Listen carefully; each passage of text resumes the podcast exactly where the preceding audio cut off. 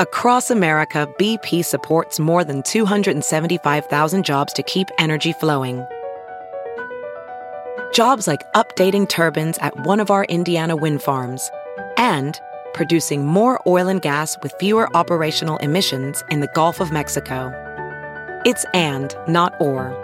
See what doing both means for energy nationwide at bp.com slash investing in America. Ophthalmologist Dr. Strauss has seen firsthand how the metaverse is helping surgeons practice the procedures to treat cataracts. Cataracts are the primary cause of avoidable blindness. He works with a virtual reality training platform developed by Fundamental VR and Orbis International to help surgeons develop the muscle memory they need. The result? More confident, capable surgeons. And even more importantly, Patients who can see. explore more stories like Dr. Strauss's at meta.com slash metaverse impact.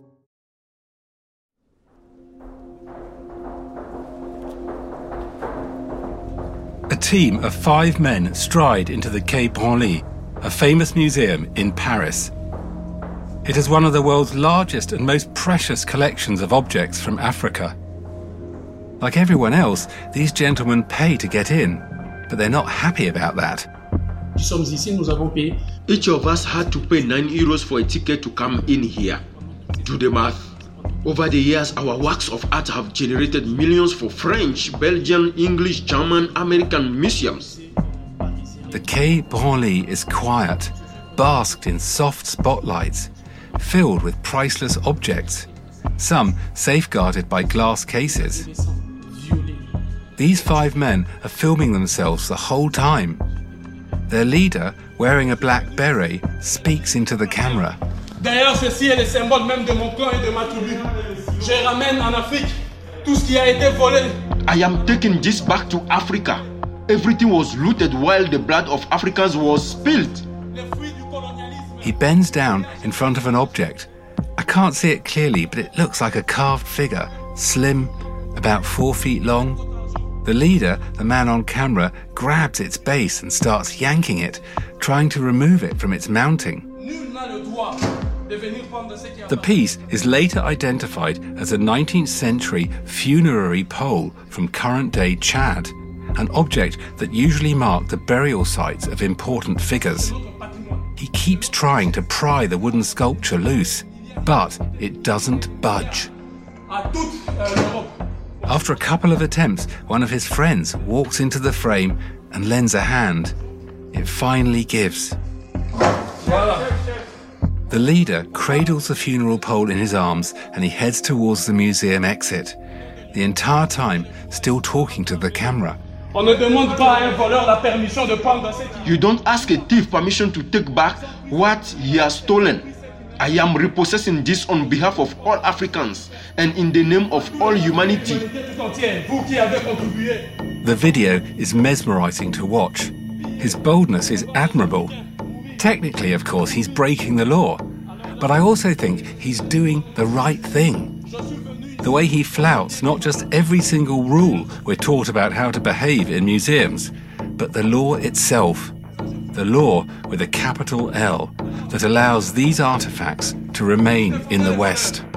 Entre les propriétaires et les voleurs, vous êtes en quel camp Security shows up. C'est là frappé d'aveuglement. Let us through, let us through. It is our property. Ça ne va pas tarder. And eventually, so do the police. Ça, c'est votre nom de C'est mon nom de famille que je voulais. Très bien. Votre prénom, s'il vous plaît Diyabanza. D-A-D-A-N-Z.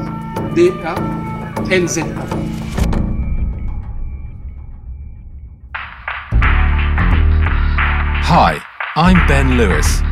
Welcome to Art Bust Scandalous Stories of the Art World.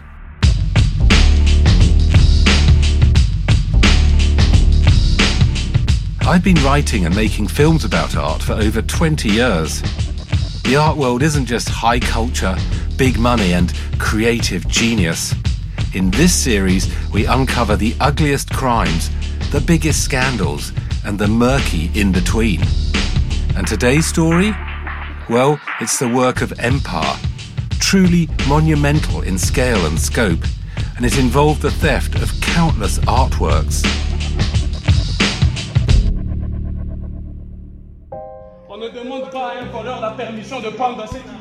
Oh, but don't get me wrong. I'm not talking about our beret wearing activist Mwazulu Diyabanza and his very public attempts to highlight the issue of restitution. That is, the call to return African artifacts looted during colonialism. I'm talking about the original sin, about how these artifacts got to the West in the first place, and about why they're still here. It's one of the most topsy turvy controversies of the art world, where those who take from museums look more like heroes than thieves. Je voudrais la restitution sans condition aucune de notre patrimoine. I would like the unconditional restitution of our heritage. I would like these things to come home. I would like the European and Western countries, including the United States, to recognize their crimes. There's the question of restitution, but then there's also the question of acquisition. What is it appropriate to still collect? You know, we can't underestimate the imaginative power to invent excuses in defense of colonial loots. That's what's happening uh, here as well. So, what should restitution look like? And why are some Western museums so reluctant to return these objects?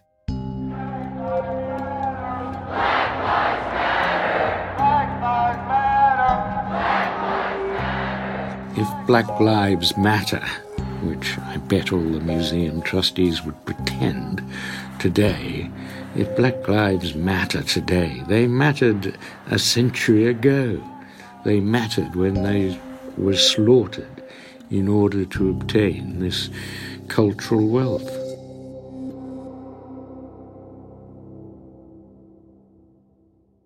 Et d'un moment aussi, c'était... euh, For a moment, it was the determination that I felt, the same determination that inhabited my ancestors, defending these artworks with dignity, and many of them were murdered.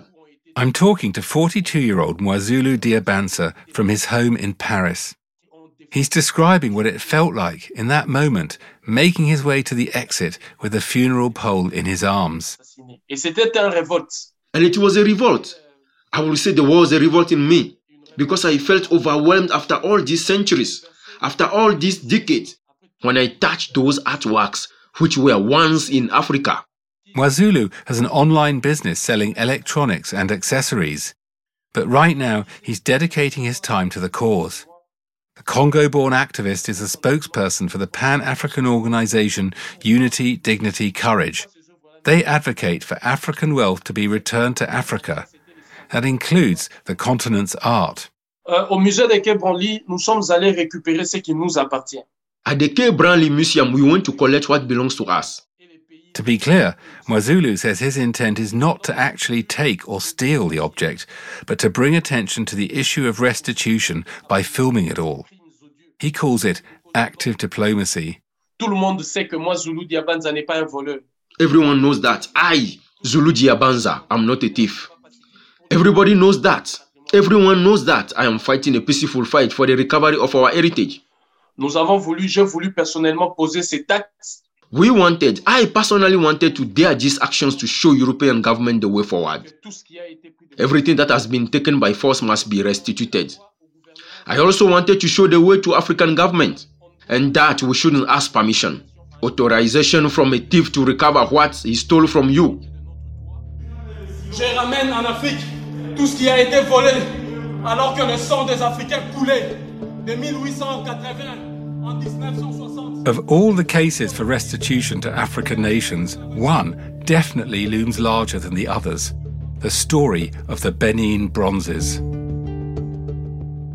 They are among the most technically accomplished and aesthetically awesome artworks. Chika Okeke Agulu is a Nigerian American art historian and a Princeton professor. Uh, culturally, they have been described by uh, Benin people as their own history text. And so taking them away is almost like looting the library and the archives of the Benin Kingdom. The Benin bronzes are made up of thousands of stunning antiquities, some created from as early as the 16th century. They not only include intricate bronze and brass plaques depicting the ceremonial and political history of the ancient kingdom of Benin, but there are also numerous sculptures, ivory objects and masks, royal regalia and personal ornaments. Today, anyone in Africa who wants to see the Benin bronzes in any real quantity has to take a long flight to Europe or America, where an intensely emotional encounter often awaits them. The first time I saw ancient Benin bronzes was in 1995 at the British, British Museum. Museum. Yeah, so the first time I ever even was exposed to artifacts um, from Africa was with my dad. Um, we had gone into the museum, and because my dad was a traditional ruler, one one of the curators in the museum had invited him and a couple of other um, traditional rulers to come in and see some of the crowns and um, other significant pieces um, that you would associate with a traditional ruler. Adenrele Sonariwo is a curator who put together Nigeria's first pavilion at the Venice Biennale in 2017. And you remember art historian Chika Okeke Agulu. I had gone to England that summer for uh, an art residency. And so that was my first opportunity of seeing these objects in their glory. I just, you know, was in awe of how um, intricate they were, of how beautiful they were, um, and just walking around the museum, you know, and understanding that these were these were obviously um, created by um, people from where I'm from. It, it put a certain pride in me. But of course, at the same time, it was not without pain. So it's in that sense that I felt, you know, a schizophrenic experience for me. Uh, and really a, a feeling of, of um, complete loss of these objects that I had to travel thousands of miles uh, to encounter them. Why are they here? Like why why why are we not able to experience this at home? Why not, indeed? It seemed as if the ground itself had caught fire and was burning. There was a dim grandeur about it all, and also there seemed to be a fate. From the diary of a soldier at the Benin raid of 1897. The Benin bronzes are arguably the largest single body of work seized by a colonial power at one time looted during a bloody raid in 1897 by the British. The Benin Kingdom was one of the most powerful empires in West Africa, and it was getting in the way of British commercial domination of the region. I brought the rocket tube into action and sent five 24 pound war rockets, setting the houses on fire. From British Commissioner Ralph Moor, who'd overseen the 1897 attack. Dozens of villages and towns were razed, the royal palace torched. Machetes and muskets just couldn't compete against a surprise attack of over 5,000 men with rockets and machine guns. No one knows how many Benin citizens died because, unlike the meticulous cataloguing of the bronzes, the British didn't care to count. A powerful empire sacked in a matter of weeks. These were war crimes at the time. They involved uh, criminal act. Geoffrey Robertson is a human rights lawyer. It was a war crime because the invaders killed people who got in their way and they looted, plundered everything they could lay their hands on.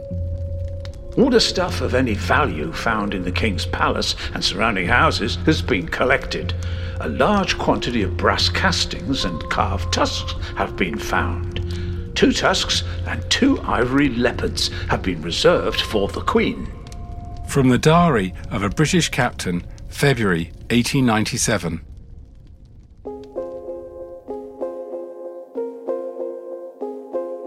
Originally, the Benin artworks decorated the palace of the Kingdom of Benin, now part of present day Nigeria.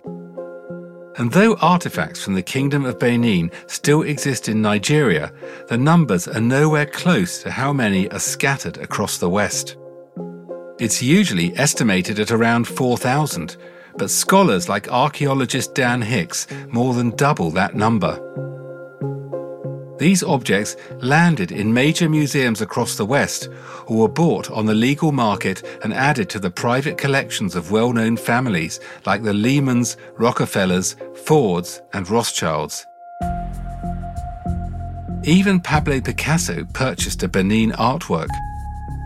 And though I remember my art history textbook from the 1980s describing African art as quote unquote primitive, a widely accepted art term at the time. It was these pieces in Europe that inspired the artists of revolutionary modernist movements like Expressionism and Cubism.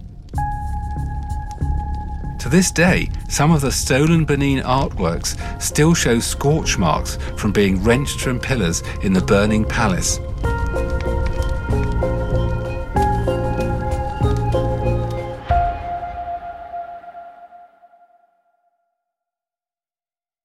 Kareem Maddox, and I've been playing basketball since I was four years old. This year, I'm training for the Tokyo Olympics and wondering what it means to be an Olympian. We didn't want to be used as some sort of political tool. And what the Olympics mean to all of us. If one of us can win a gold, then it will mean a lot to the people all over the world. Because the Olympics have always been about more than just sports. I do think that I achieved my greatness here. Subscribe to The Greatness with Kareem Maddox. That's me. Produced by USG Audio and Transmitter Media. The rulers of the Benin Kingdom have been asking for the return of their bronzes since 1936, not to mention calls for return from the Nigerian government. But when talking about the history of restitution, everyone I spoke to brought up a specific moment that still stings, even decades later the Festac fiasco.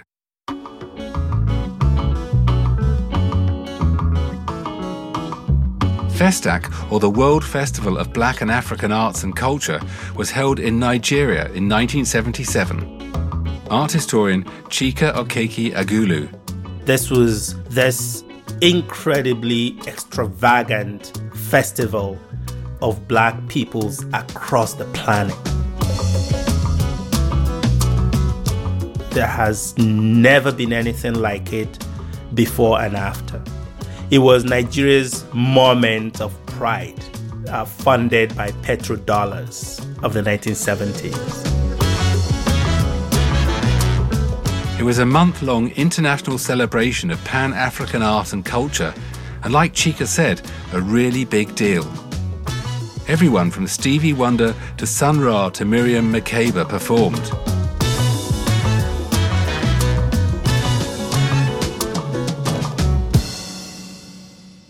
One of the things that the organizers did, supported by the Nigerian government, was to select the Queen Idia mask, which is this um, carved ivory mask, supposedly representing Queen Idia. Um, my favorite Benin bronze is Queen Idia. Curator Adenrele Sonariwo. She was the mother of the Oba of Benin um, from about the in the 16th century. She was a very powerful figure. The Queen Idia mask is considered one of the crowns of the Benin artworks, and it was chosen as the symbol of the festival. So Nigeria asked the British Museum to loan it to them. According to the Nigerian press, the British Museum wanted an impossibly large insurance fee, the equivalent of close to $13 million today. Apparently, the museum said the over 400 year old object was too fragile to travel. There were calls for boycott of uh, Britain for cutting diplomatic ties because this was a huge slap in the face of Nigeria, especially because this was an object among several others that um, were stolen by the British. In the end, Nigerian sculptors had to replicate the mask. Imagine the world has gathered to celebrate African art and culture, and the centerpiece representing this incredible moment is a fake. I wasn't born in that time period, but I was. I have listened to firsthand um, stories about this. It, it is painful because you know that that that is something that was that belongs to you, that was created here by by you know people in your you know people that come from where you come from, um, and understanding that you have no power, no control over it. It's kind of mind boggling how artworks so clearly documented as a theft get to stay in the West. Boston's Museum of Fine Arts is the perfect case study on how frustrating and arbitrary the current legal landscape is. We reached out to several American museums, but no one agreed to go on the record. It surprised me how reluctant institutions are to talk publicly about this. That is, except Boston. It's a tricky subject. It's it's a tricky subject, and uh, you know, it's not one that people have spent years thinking about. Um, you know, it, it a lot of these conversations have developed pretty rapidly over the last two or three years. Uh, my name is Victoria Reed, and I am the curator for provenance at the Museum of Fine Arts in Boston. So you could think of a provenance as like a biography or a life story of any one of the objects that's in the collection. So my responsibilities include researching and documenting the provenance of the works of art that are in the MFA's collection, as well as researching potential acquisitions and loans, anything coming into the building, um, to ensure that we are not accepting anything known to have been looted or smuggled. In recent years, Boston's MFA received two acquisitions from wealthy collectors that included objects from the Kingdom of Benin. One batch from the Lehman family and another from the Teel family. So if you steal something since 1970, there's a convention that can uh, bring them back. And a lot of cultural objects uh, are stolen from temples around the world and are intercepted by police and sent back. Human rights lawyer Geoffrey Robertson is referring to the 1970 UNESCO Convention against the illicit trade of cultural artifacts. After looking into the provenance of the Teel objects from the Kingdom of Benin, Victoria discovered they were looted after the 1970 convention and sold on the legal market. So they were given back to the government of Nigeria. But pre 1970, all the colonial loot that people were killed in order to steal by the armies of the European powers uh, are not affected.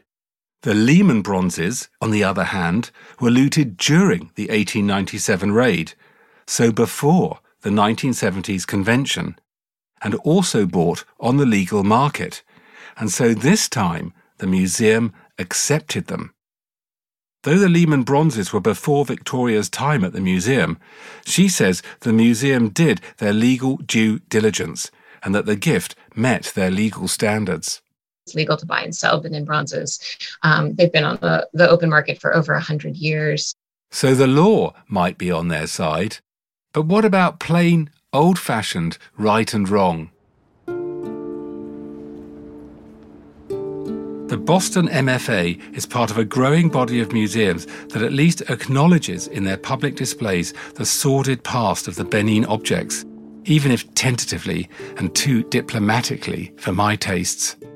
Again, it's incremental. We are working to the extent that we can to develop this language, keeping in mind that many of these objects are still privately held and privately owned and do not belong to us. So So you've got to be careful. You've got to be careful in case you antagonize the owners. We um, we are certainly very, of course, grateful to the owners who who have lent them and who have promised them to us, and we want to um, be respectful of that as well. So it is a bit of a balancing act.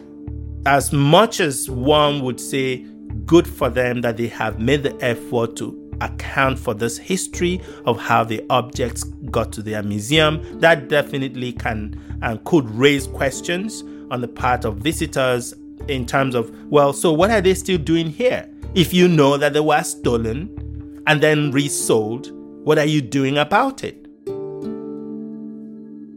I agree with Chika, of course. The virtue of his arguments are undeniable. But I also have a smidgen of sympathy for Victoria and museum curators like her. First, because it was definitely brave to come onto my podcast and speak as honestly as she did. And secondly, because these curators are in a difficult position, acknowledging the sketchy history of their objects while not wanting to put off future donors. No museum curator or director I know ever advanced their career by alienating important collectors, or turning down the offer of a significant addition to their collection, or by giving away their prized possessions. But here's where the limits of my sympathy rub up against the reality of the museum's next move. So we were well aware when we were approached, when the museum was approached at the time, that the Benin bronzes were controversial. When the museum got the Lehman acquisition, the director of Nigeria's National Commission for Museums and Monuments, Yusuf Abdallah Usman, wrote a letter to the Boston MFA asking for the return of the Benin artworks to Nigeria. He was quoted all over the media too, saying, Give them back. About a year later, the museum opened a special gallery for the bronzes and announced that the Oba of Benin had given his approval.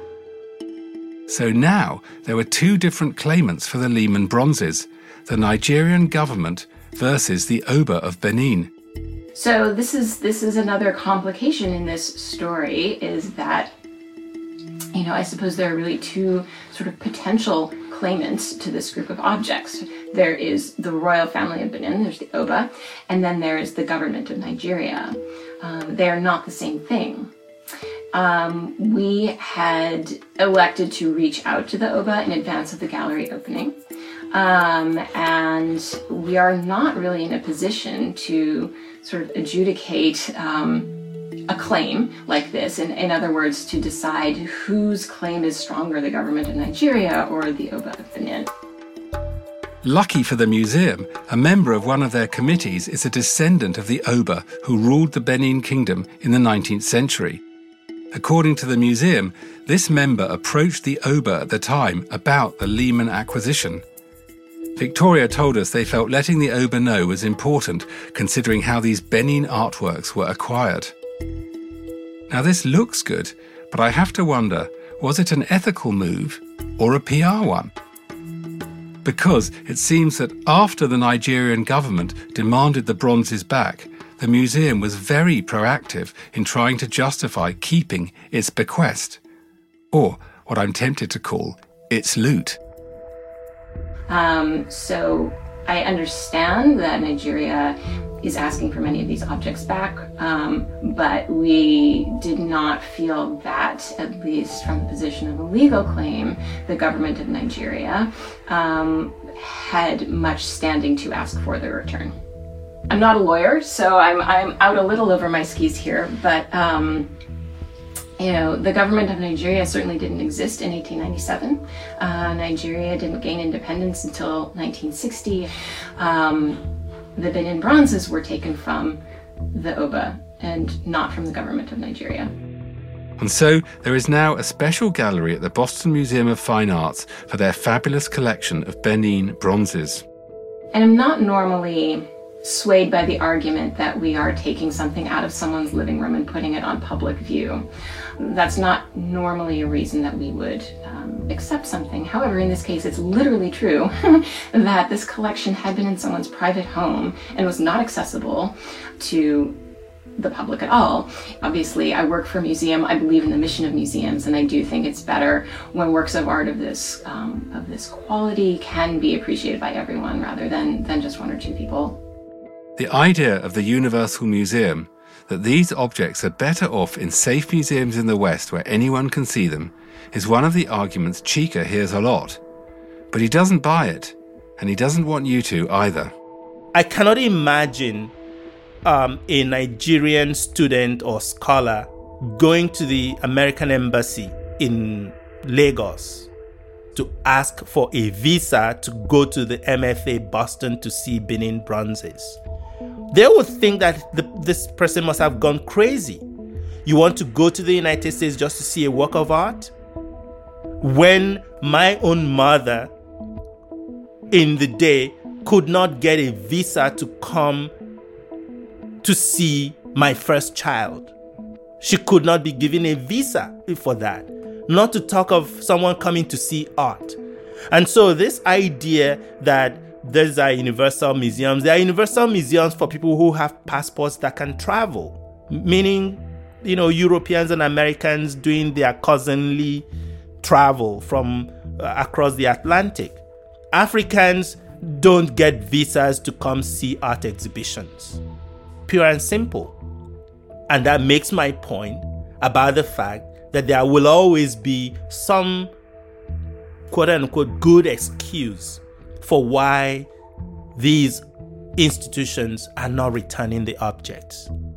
What is the hold? Why are we dragging our feet and why is this even a conversation to begin with like you know people people are angry and you know the, i think the only way that people will begin to feel better about this entire process is if those if the artifacts are, come back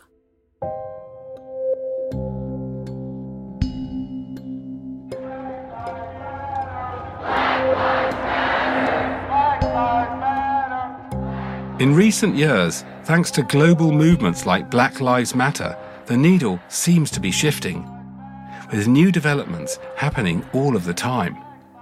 As of this recording, Paris is giving back 26 pieces. Berlin is making a big move and negotiating the return of hundreds of Benin bronzes. And other museums across Europe are part of a group that will loan a significant number to a new museum in Nigeria. That museum is designed by the brilliant Ghanaian British architect David Adjaye and is expected to be finished in 2023. But can you loan what's not really yours? Especially when other museums are finally giving these objects back. Institutions like the British Museum, that has the biggest collection in the world of Benin bronzes, must be really feeling the pressure now. On ne demande pas à un voleur la permission de prendre ce qui vous appartient. So, what's become of our Robin Hood of restitution? The man who filmed himself attempting to walk out of a famous museum in Paris with a beautiful African ceremonial object from their collection clasped to his chest. We left him in the hands of the French police well, since that day in June 2020, Mwazulu's filmed himself reclaiming African artifacts from a few other museums in Europe, including the world famous Louvre. He's been arrested, handed a deferred prison sentence, and fined thousands of dollars. Je ne paierai pas. I will not pay. They know that I won't pay. I will not pay because I cannot continue to enrich the criminals who brought us bereavement. C'est une pression. It is pressure. It is judicial political pressure to silence me. I have a feeling it will not be easy to silence Mwazulu Diyabanza or stop the ideas he represents. In fact, he's now widened his campaign to include a call to return the works of other continents and nations he describes as also robbed of their heritage. I love it. I love his work. Here you have a young African activist who is no longer satisfied with the status quo. And these calls will not end anytime soon.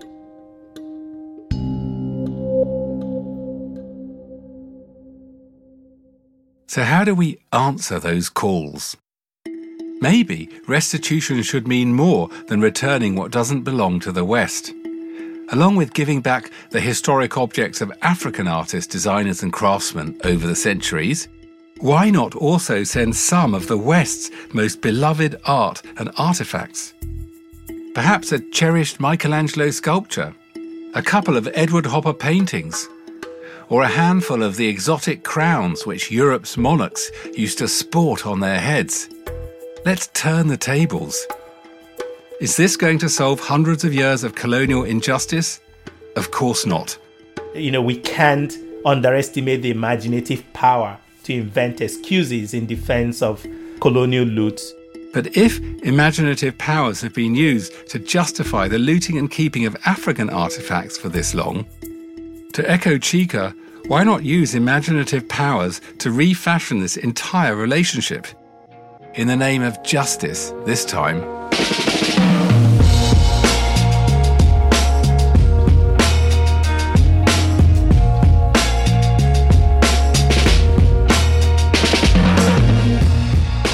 Episode of Art Bust Scandalous Stories of the Art World, we untangle the complex and tragic web of three families, generations connected by stolen art, Nazi Germany, and a mysterious man on a train. They did a search on, you know, his background and discovered that in a bureaucratic sense, he just didn't exist. Like, he had never had a job. He wasn't in the healthcare system, which everyone's registered in. He was just a ghost.